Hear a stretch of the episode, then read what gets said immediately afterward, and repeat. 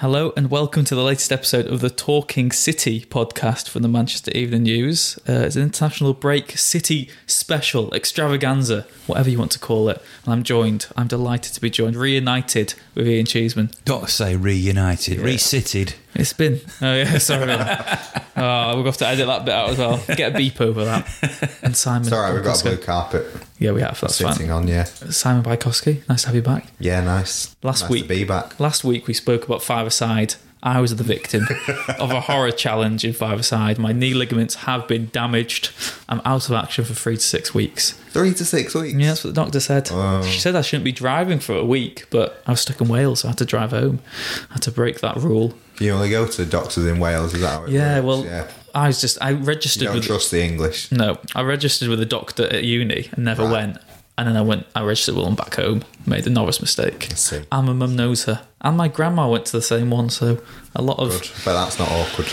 No, it's not really. No, I think she's, she's dealt with a lot of ailments from my, from my family. Fake clan. Yeah, we've had we've had a lot of problems over the years. Oh, sorry for the yawn. it's fine. Ian will bring you into it now. Um, I guess the yawn is how lots of people see the international break, though, isn't it? For you, is that how you see it? Do you see it as two weeks without City, or do you see it as maybe two weeks where they can recuperate ahead of this final push for the quadruple dream? well, there's a few definitely been recuperating, and it's nice to see that uh, players like Kevin De Bruyne, Mendy, uh, Fernandinho, and Vincent Kompany are now back in training, uh, and hopefully they've all had a little bit of a mental break, if not a physical break. Uh, Not all of them, obviously. There's one or two been starring for their countries, like Raheem Sterling, uh, but hopefully, yes. But as a fan and, and as an observer, um, I, I- the timing of this is just horrendous. I don't like international breaks anyway. I don't understand why this round of fixtures uh, couldn't have been played one week after you know, the, in the immediate week after the end of the season. You know, they could have played one more round of Premier League games this week, and the season ended a week earlier, and then had the internationals after. But that's the international calendar, uh, and here we are. Just got to deal with it, haven't you? As Pep says. Yes. As for the drama. Yeah, adds to the drama. It's like the calm before the storm, isn't it? Yeah, I hope Because once so. everything starts again, it is going to be coming thick and fast, and you're not going to have time to spit out. That's my sort of that's my sort of schedule. That so, I, do you agree? I know from that's Cheesy's point from a City maybe fans' point of view. Do you think Pep feels the same way? That's come at a bad time for him. Um, I like to think that he spends the fortnight sort of in a darkened room, rubbing his head, Thinking of everything. That, thinking of everything that could go wrong as he watches various screens of his international players on on duty. I mean, it, you know, it's come at kind of the wrong time for him. City are on a run of like 19 wins in 20 games, so they've clearly fostered something really special, and then that just sort of goes away and you're not sure if it'll be back in time. He doesn't like early Saturday games. He especially doesn't like early Saturday games after you've not been together for two weeks. So that will not please him. But um, there haven't really been any scares or, well, Sane was fine after that tackle. the horror the tackle, wasn't it? game, yeah. of last week. Um, so it and like Ian said, players coming back. So it seems like it's been quite positive. Yeah, and we spoke there about the players who have starred on international duty. Uh, did you watch any of the England games, Ian, or have you just caught the highlights and seen just how superb Sterling's been for his national team? I saw quite a bit of the, not all of, but uh, quite a bit of the first of the England games. Last night I was watching Les Miserables at the Palace, so I didn't see any of it. And um, so I obviously, have- Which was I've- better?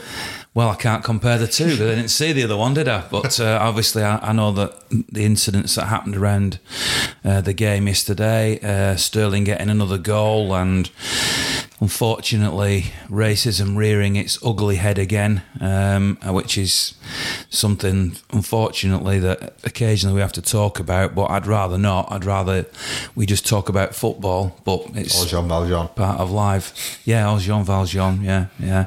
Um, but it, it's disgusting that these things still happen in modern society. But uh, it seems that Raheem Sterling, the new mature. I say new, mature. I mean, compared to perhaps the image that he had, whether it was right or wrong, of a few years ago, of being not quite the sort of focused, mature individual he is now. But this this Raheem Sterling now is just handling everything exceptionally well. Is a role model, um, and quite rightly, he's now being touted for for you know Player of the Year. Um, the irony being that as a City fan, um, I would actually go for one of his teammates, Bernardo Silva, rather than Raheem Sterling. But it seems to become a straight head to head between Sterling and Virgil van Dijk. And when it comes to that choice, then it would be Raheem Sterling for me. But actually, I still think Bernardo Silva's been City's Player of the Year. So by definition, if Raheem Sterling's been touted for Player of the Year, then that has to mean Bernardo Silva's Player of the Year. Hmm. But there you go. That's just my thoughts. I guess it's a problem of City maybe have suffered from, though, isn't it? We always talk about in recent years how they've got so much squad talent that it's always hard to pick one City player who is Player of the Year. It cost them last season because Salah won it when when there were so many City players to choose from. But I guess the fact that Sterling maybe can be the sort of the poster boy for this season means he's got a good chance of, of actually winning it. Yeah, it'd be funny though, wouldn't it, if like it was a hat trick against the Czech Republic and uh, an assist, a few assists against Montenegro that ended up getting him Player of the Year. for the Premier League. Seems like the, this Yeah. fortnight has like catapulted him into oh he must must be up there for Player of the Year, and it's like well well why? Like I think it's for what he I represents as well, more it. than just yeah, the, the football yeah. this no, season. I, I appreciate that. I appreciate that. But in terms of like Premier League Player of the Year, Yeah, I think if you want to Um, keep that award as as maybe Yeah. high profile and such an accolade that is, you have just got to do it like sort of purely on football quality and who's made the biggest difference in the Premier League this season. And the truth is that because so much is yet to be decided, Yeah. Yeah, in my opinion, this this vote shouldn't happen until the season's actually ended. Mm. But of course, the problem with that is that they all go away on either international duty or on their holidays, and so any sort of awards ceremony that they have, there's no possibility really of these players, the winning players, attending. Yeah. So they have to do it earlier. But to me, if you're going to have credibility in these awards, they should be done when the season's finished. So if Raheem Sterling scores a hat trick at Brighton on the last day of the season to win the, the title for the Blues, and then he scores the winner in the Champions League final, and you've just cast your vote for Virgil van Dijk on the basis that Liverpool Looked like they might uh, uh, have won look, it. look, they might like they might win it. You know that to me is bizarre, but that's that's the situation we're in. yeah. like Sterling could well be City's best player. He could be the best player in the league. We don't he know. could be like the fourth or the fifth best player by the time the season's over. Yeah, I guess the only argument I've heard against it really is the fact that it means you are choosing maybe based on the player rather than just pipping for whoever's on the winning team at the end.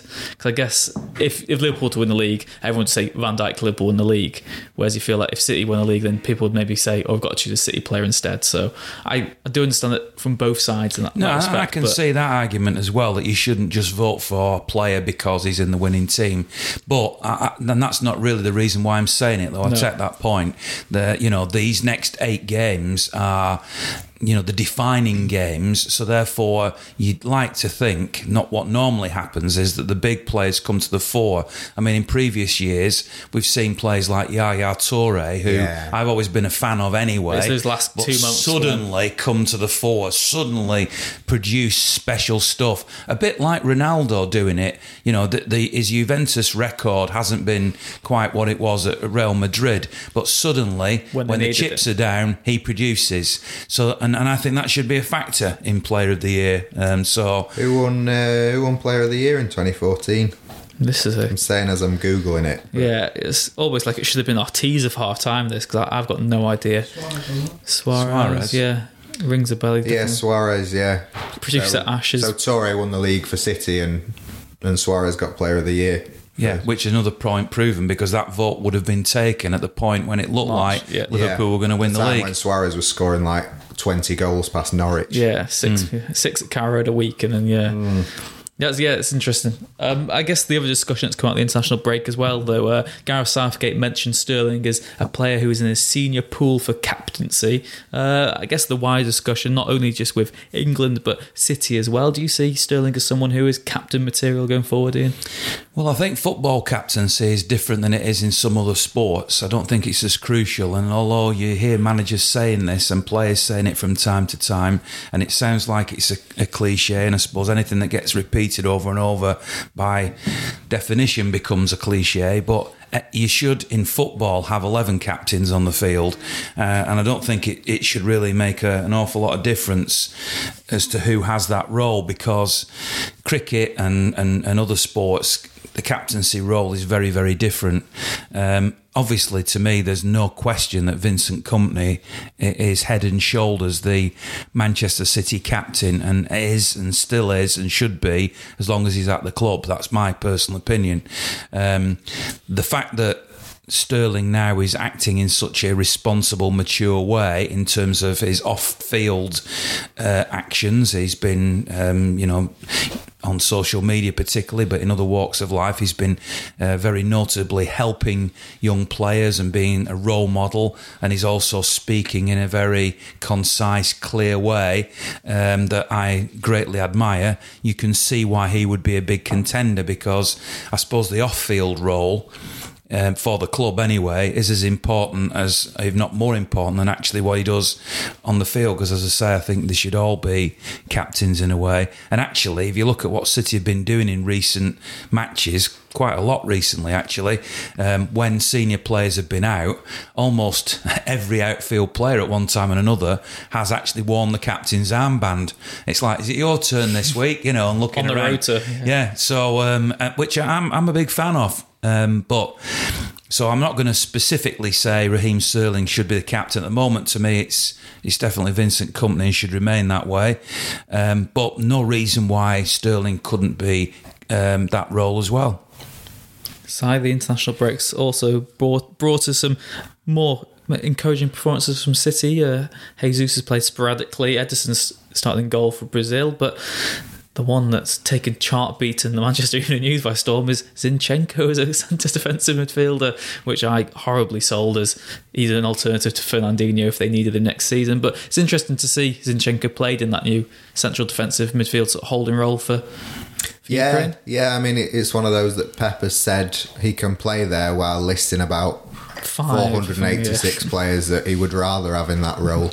Um, Guardiola has never made any bones about the fact that he thinks that Zinchenko is one of the most talented players he's got on the ball in his squad. Like he thinks he's he's brilliant and he's shown that at left back. But it's been interesting to see him get better defensively um, in 2019, and I didn't watch the Ukraine's game with Portugal, but the highlights reel certainly looked very good. It was you know really good positioning, um, good reading of the game, and just excellent overall. I think he, he- every week you're surprised by how much he's coming on, and that doesn't mean to say that he'll necessarily be at City next season because plans to buy a defensive midfielder, plans to buy a left back, so he sort of reset to zero. But it's um, you know he's he's living his best life, isn't he? Yes, and he. That's what we. I know we both love that about Zinchenko. That he Yeah. really enjoys being a footballer, doesn't Yeah. he? He's When a rapper now, and he as well. he's on social media and he, Yeah. he does a bit of everything. He lives a very different life to me. Yeah, he loves everything but living in Manchester. Yeah. so good luck to him. Yeah, I mean, who can blame him really? I'm not- I tell you what, though, there's a there's a strong Ukrainian community in Manchester, Yeah. and he's been welcomed there. I know he's gone down and you know they have dances and stuff like that, and I know he's got involved in that. So at least they're making him welcome in Manchester, as well as the City As fans, fans, of yeah. course. Yeah, as, as well, Ian. I mean, uh, Simon made a good point there because it was last summer where it looked like he was destined to leave the club. Really, I know we did some pieces, and I know it was easy to say, but he was sort of viewed as just a sporadic squad player. It was sort of take it or leave it. If someone wants to pay the fee, he can go. But it is credit that in another injury crisis, he's really stepped up and, and made a mark on the first team. Yeah, I'm a little bit surprised, really, that uh, Ben Chilwell's name keeps coming up, and, and perhaps other left backs. uh, because I've been so impressed by Zinchenko that I don't see any reason now why he couldn't seriously be considered as the first choice left back. Now, he may be saying privately, I don't mind doing what you want me to do and I'll play in this position and I'll give it my best shot, but I don't, I don't see my next 10 years as being here, in which case then um, and, and we, we're not privy to that conversation and why should we be? But that might be why Pep is looking elsewhere and, and looking at the long term. Now, obviously we're guessing here to a certain extent, but Zinchenko might prefer a number ten or a or a left wing role, and we haven't probably, I would argue, seen enough yet of him in those roles to know whether he is as good and capable of being the player he wants to be in that position. The midfield defensive role, which we have seen him occasionally in, I think he's probably better in a two in that role personally, rather than as the single player. I think you've got if you're going to play a single defensive midfielder, you've got to be really well balanced and he is very left footed. And I'm not saying he's, he's completely without use of his right foot, but the great thing about Fernandinho, and that what one of the things that makes him special, is that he feels very two footed in his not just the way that he kicks the ball, but the way he sets his ball. Uh, sorry, the way he sets his body. Um, Careful. Sets himself behind the ball. That's what I was saying. and it was a- but, you know, you, you can't, I mean, to give another example, the extreme example of a very left-footed player in Lionel Messi, you, he's still a very well balanced player. That's the difference, and I don't know if people know what I'm talking about. But you also get other players, and I don't mean this in disrespect, but Joleon Lescott was a very left-footed player and a very left-sided player. Hmm. And when he was turned onto his right, he looked awkward. It didn't. It didn't feel right. He was. Off, he looked literally off balance. Uh, I know Messi has a said the exception, but when he is on his right, he doesn't look off balance. He, yes, he's got a stronger left foot, but he, still looks balanced, and that's how it feels to like that for Fernandinho to me. Whereas Zinchenko at this stage in his career just feel a little bit too left-footed to be a central, Yeah. Alone central midfielder. But again, just my opinion. It's one for Pep to mull over, isn't it? In the in the summer, but like you said, the size. Well, while we're on it, it the, the plans for City still are to reinforce left back and certain defensive yeah, mid and- anyway. and they've they've grown because you know first we were hearing that it was just going to be a defensive midfielder, and then as Mendy's problems have continued, it's a left back, and now it's a defensive midfielder and a left back, and also two other positions which you think are going to be a centre back and a, another attacker of some sort, whether that's a, a number nine or a, another sort of winger attacker. Uh, not sure, but yeah, it's set to be another big summer if things go to plan for City. It's set to be another big hot second half to the podcast, but at the moment, we will have to leave you with a teaser at the end of the first half before we go on to more club matters. And I think you'll both get this one this week. Are you trying to look at the answers? I've lifted up this side. Um, producer Ash is back and he's treated us to a, a humdinger, haven't you, Ash? Uh, the quiz question is Which City player, past or present, has been on the pitch the most times when City have won?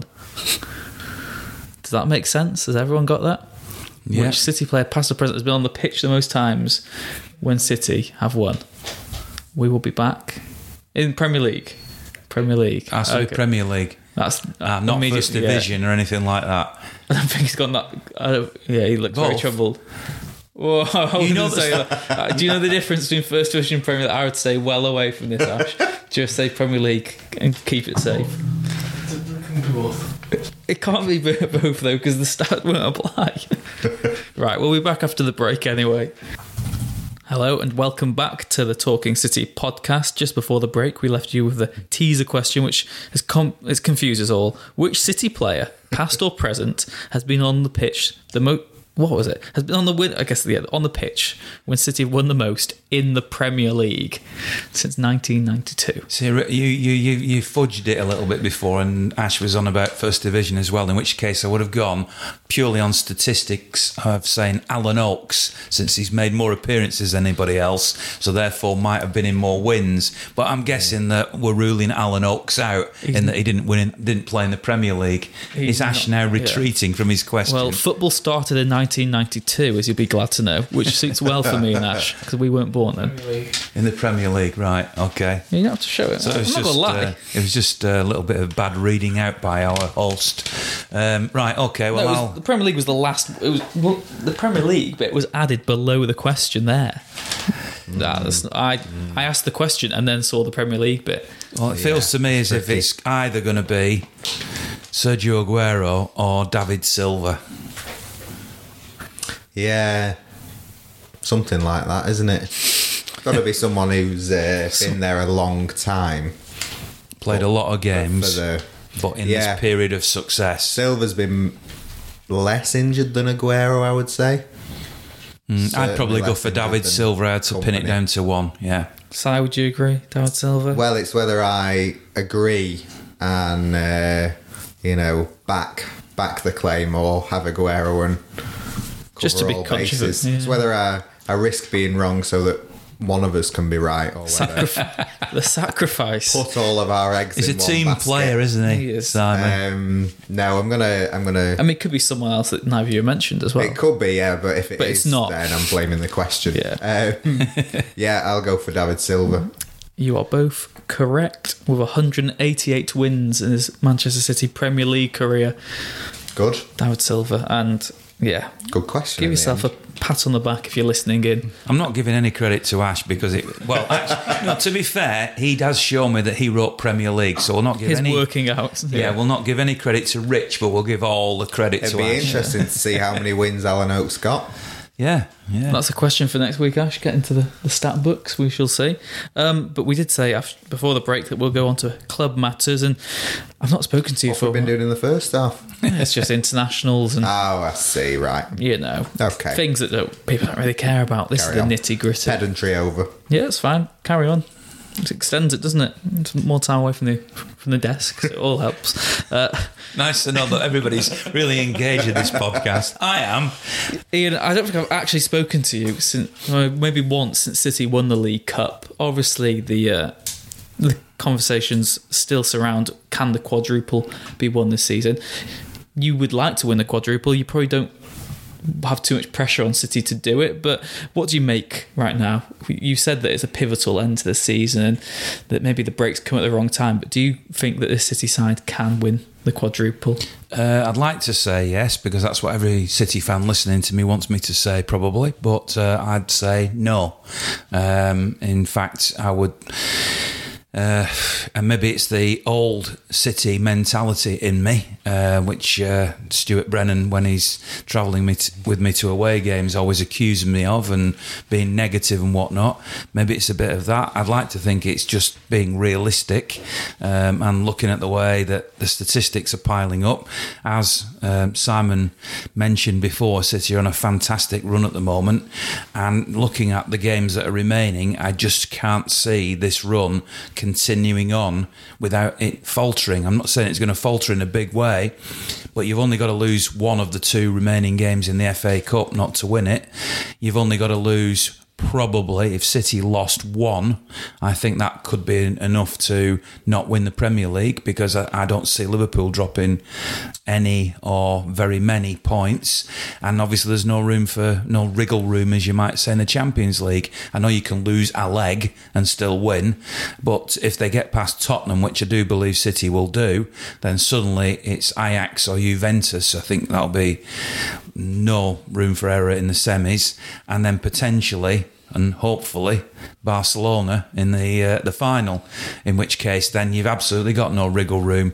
So basically, City have got to win, win, win, win, win from now until the e- the beginning of June. I was going to say the end of May, but it's the beginning of June, and I just don't see that happening. Not because there's anything wrong with them. I just think it's just one of those things that that's Something's uh, got to give, hasn't it? Really, it's that? just just impossible to do. I hope I'm proven wrong. I hope you're playing this tape back in another couple of months and laughing at me because I said that City wouldn't do the quad. And you know what? You can laugh as much as you like, 'cause I wouldn't care. But I just don't think they can do it. Si, are you as I, I've just done some quick maths ooh and uh, I'm giving them a 10% chance. wow? What what formula have you used on that? Well, I reckon they've got about 80% chance of winning the FA Cup. I think they'd be disappointed not to win it with Yeah. how it's unfolded.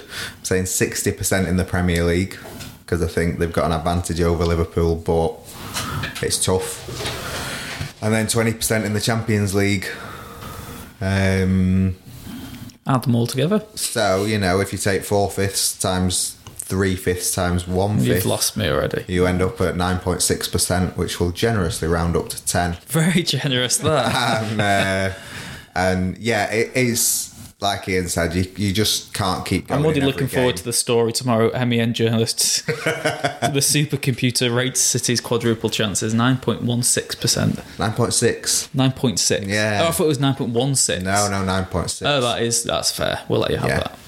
yeah. Um, It's a good job his wages aren't worked out on all these dodgy mathematics, isn't it? just just basic fractions.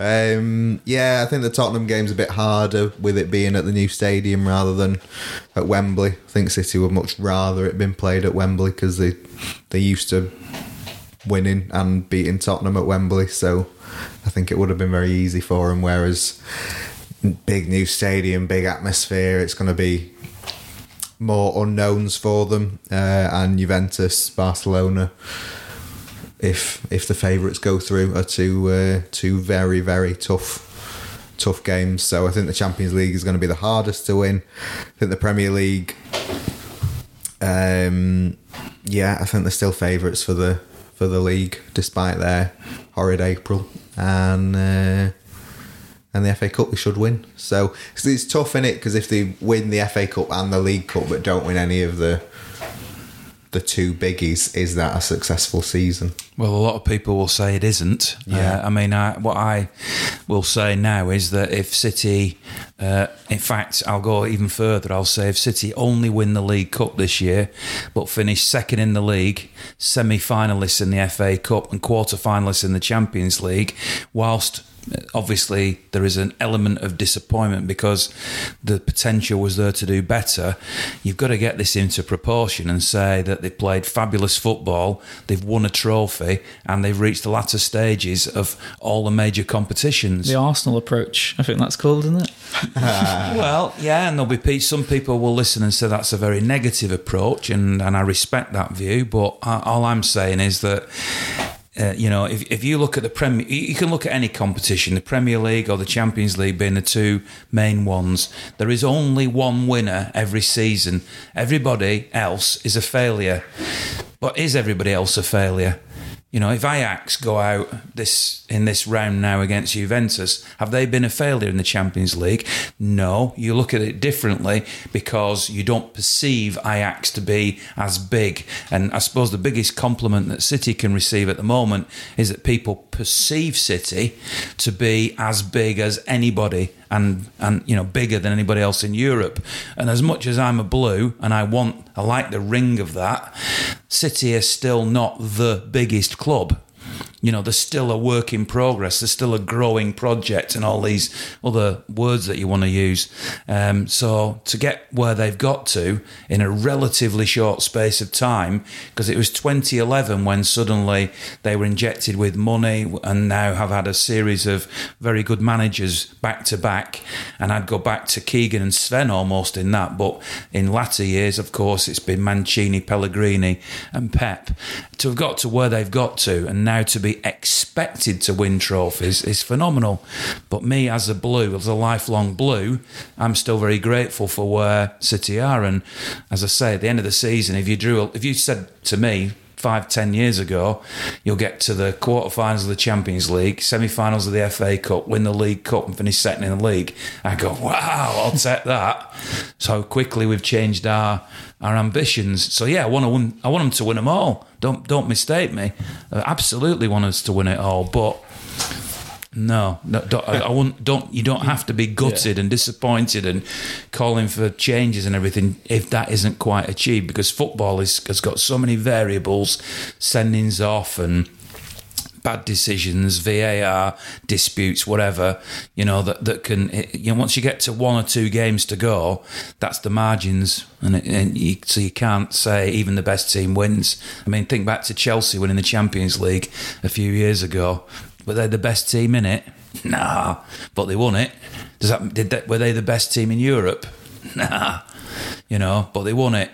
So it, isn't it isn't just about being the best or you know or, or condemning the team that loses. The best team in Europe that year was the the team Chelsea beat in the final.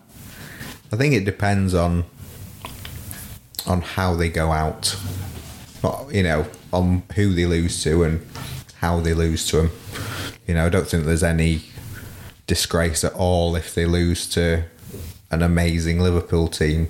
You know, if they get 95 points and lose the league to Liverpool, then you just hold your hands up and say, "Well done to Liverpool, who've you know wanted this Premier League and not had the distractions of cup competitions." I think if you lose to Brighton or Watford or Wolves in the FA Cup, I think you're disappointed because you say, as much as you know, you might not have expected to beat them ten years ago. You certainly do now. Um, and Champions League, I think you're a bit disappointed if you go out to Tottenham. I know they've been very good this year in the league, but City have had the better of them for about two years now. I think, yeah, if you go out to Juve or Barca, then again, you're not disappointed. I think if you go out to Ajax or United, then I agree entirely. I mean, it- when they went lost to Real Madrid under Pellegrini, even though it was Real Madrid, Yeah. that day I was disappointed because City never had a shot on target, and it was, you know, they'd had a go and lost. I could have accepted that, but the general points you make us, uh, I agree with. I think it's who you ask. 'cause I think, as Ian summed up, from a City point of view, you still see the journey and the wider how you've come. But from a cynical, wider football point of view, people just say, "Yeah, but you've spent this money. You spent more than them. Your squad's worth more." Yeah, I think it's like, is it better to have tried and lost than to not have tried at all? And I know, like Guardiola's time at Bayern can be seen as um, underwhelming because he only made three Champions League semi-finals and he inherited a team that had won the treble. But you know, you, you saw the innovations and the things that he tried to do in each of these three seasons, and it was like, let's try again, let's try this, and let's try this, and you know, you it's a. I don't know. I wouldn't like to be one of those people who knocks Knocks creativity and Which brings us on to our next point superbly because this week there was a thread on Twitter which basically we, we've summed it up with is Pep a fraud? Um, lots of it was an Arsenal fan whose account has since been mysteriously suspended. Uh, there were some libelous comments in there which we'll refrain from repeating ourselves, obviously. But he said that he said this Arsenal fan argued that Pep a fraud. Pep's a fraud and that he inherited a great City team and that maybe much of his success was built on money rather than talent and that his achievement with City isn't as maybe all it's cracked up to be.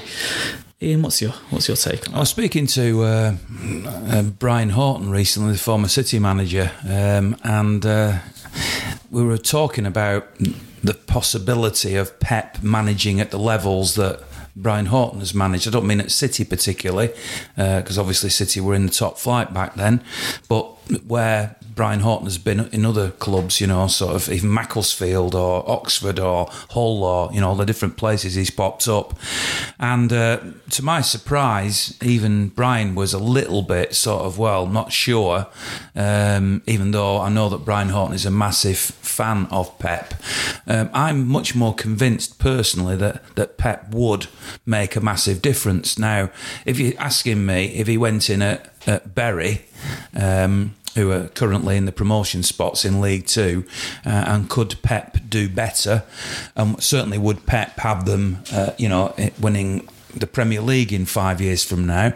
I'd say it, it's almost impossible for Pep or any other manager, without an injection of money, to lead. Bury to the Premier League title. You can't just do it on coaching alone. that But that would be the Bury manager who's spent time with Pep Guardiola and Ryan Lowe, yeah, wants his Bury team to play like City. Yeah, and they do Yeah. actually. If you go and watch Bury, they do. They have followed that format. So you you know everything you're saying again is right.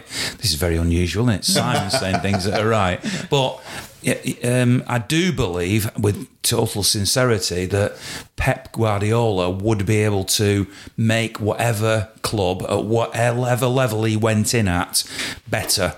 Um, you know, I was at Stockport County at the weekend watching them lose to Fylde, unfortunately, in the FA Trophy, and I believe, and no, no disrespect to Jim Gannon, by the way, who's the manager of Stockport, but if Pep Guardiola went into Stockport County, I believe that he would make their the players that they have there now better. Now the cynics and this Arsenal fan and and other people like him or her, you know, can look, look at the outside and, and basically come to the conclusion that everything he's done has been so, built on money. And Pep himself has been asked that question in a press conference not Quite that long ago. times, yeah, Um, and he gave quite a fulsome answer to it, and and he and he was quite upfront about it, wasn't he? It was like, yeah, of course I need money. Of course I can't win the league without money. And everywhere I've been has been successful. So he knows it. He's not. He's not. Stu- obviously, he's not stupid. He's not naive. But the inference from the criticism is that he's a fraud. He can't do it without money. Well, that's just nonsense. Absolute nonsense. He's a he's a genius of a coach. Um, his his ideas and the way he thinks uh, are exactly what I want to watch: attacking, free flowing football. And I believe that he's he's to the benefit of English football. He helped German football. He was when he was there. Look at what he did at Barcelona, with bringing you- through youngsters, and then and then the way that they play, not just the success, but the way that they play. He's anything but a fraud. Yeah. I just hope he can You're going to agree with me now, Simon. You're going to agree with me. Yeah, yeah. I mean, it, Hey. it's almost like a, an obsolete argument, in it. Like, well, how would he do with Portsmouth? I would love to see how he does with Wrexham. But if you feel you feel like um, Bielsa at Leeds has kind of ruined those people because Bielsa's come in and taken largely the same bunch of players at Leeds and turned them into Really good. one of the best yeah. teams in the league. Um, and it, you know, team matters more than than individual players. Um, but You, and, and and it's one of those things where you have to look to the other side of the city as well to prove that a manager can make all the difference to a set of players. Yeah, more so yeah, than- but I, I mean, I, money, on, on that thread, I quite thought the phrase "inheritance merchant" was quite Yeah. funny. Um, Sagna, Clichy, well, Kolarov. well, even like Sterling, I don't think you can say, "Oh, he inherited Raheem Sterling, so he was dead good." Like he inherited a Raheem Sterling that had not pulled up any trees at City in his first season, lost his place in the team to Navas. I think Pellegrini couldn't be bothered with him by the end. Guardiola's had to ring Sterling at Euro 2016 because he's getting so much criticism over there. So you know he's he's inherited a Raheem Sterling that is a shell of the Raheem Sterling that exists now, and a lot of that is down to to the player himself, but it's also down to the uh, the manager. And you you know his first pre-season, he's having to send players to train on their own because they're overweight.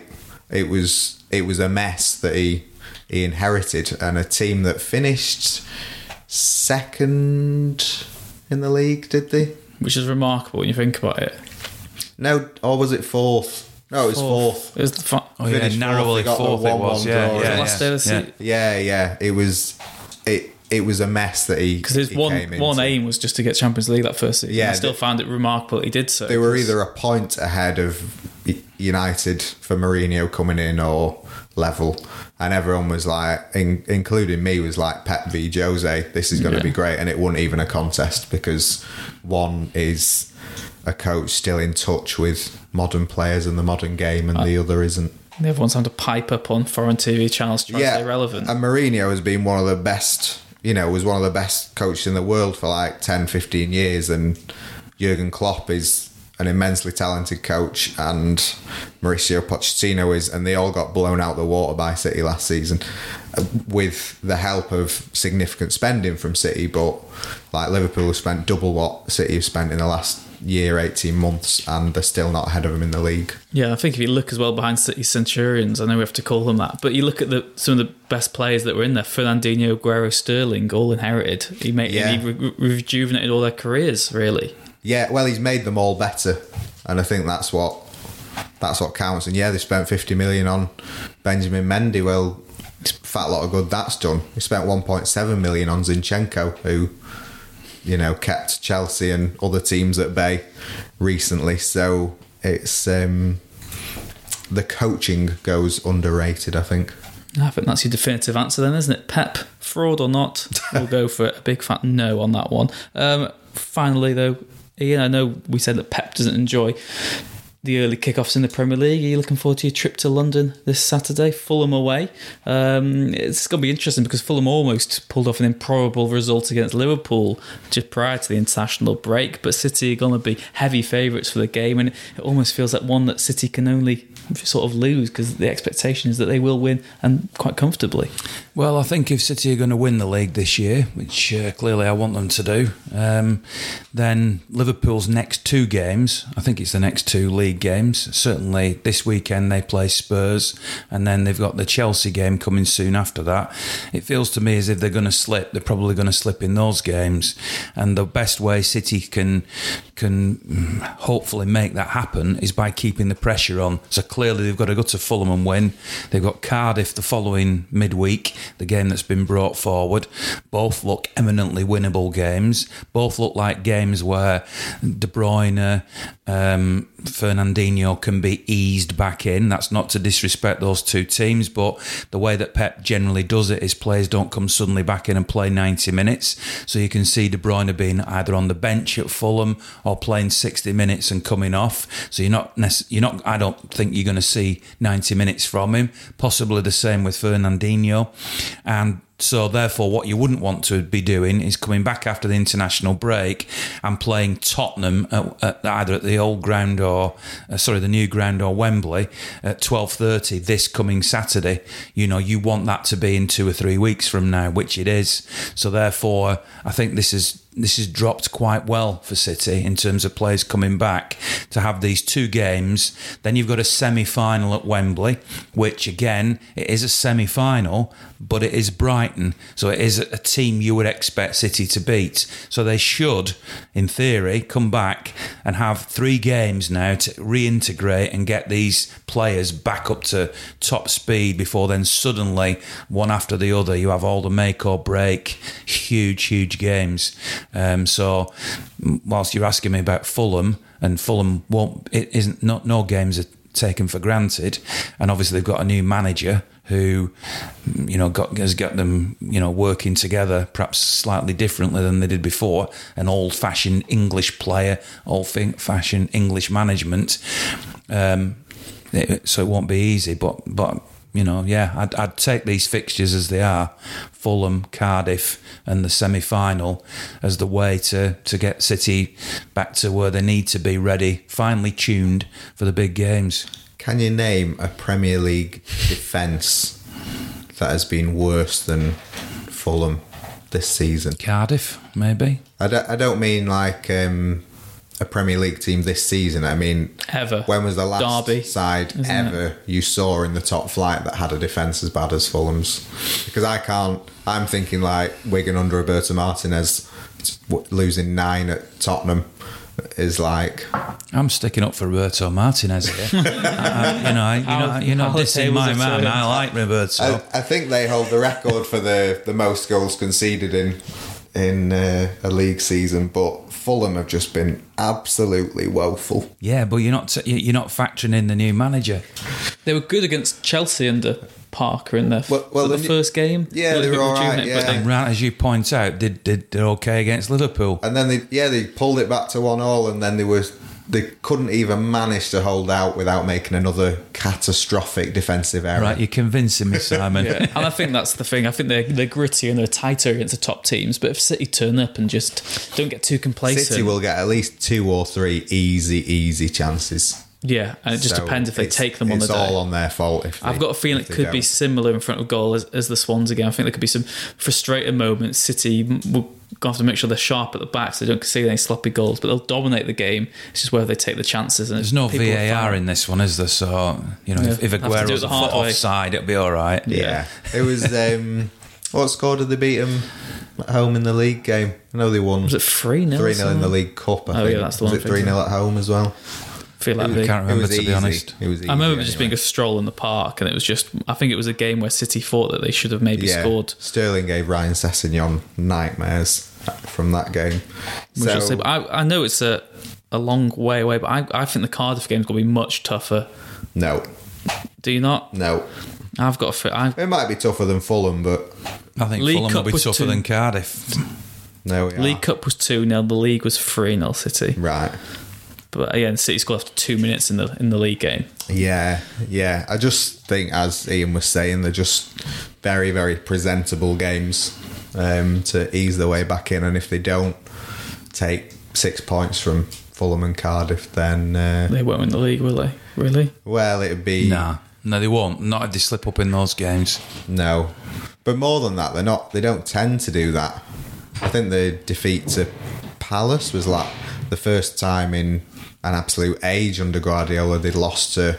I, correct. Somebody will correct me if I'm wrong, but I'm pretty sure they the defeat to Palace in December was the first time since they lost four 0 to Everton in his first season that they'd lost to a team outside the top six. Yeah. So I'm racking my head. It makes sense, doesn't it? Yeah. because United will have been sixths when they beat them the Etihad last year. So they they don't tend to slip up against these teams because they're usually a lot better than them. Yeah, I guess it- the only only thing is a draw, isn't it? Or I mean, Yeah, and it'd be yeah, interesting yeah. to see that that physical Cardiff approach as well on City to see. Yeah, Cardiff are, they are like that on their own ground, but they don't tend to be like that as much away from home, do they? No. That's what make, gives Uh, me more confidence about a week on Wednesday. And what we've also seen from City in the last few months has been that fight.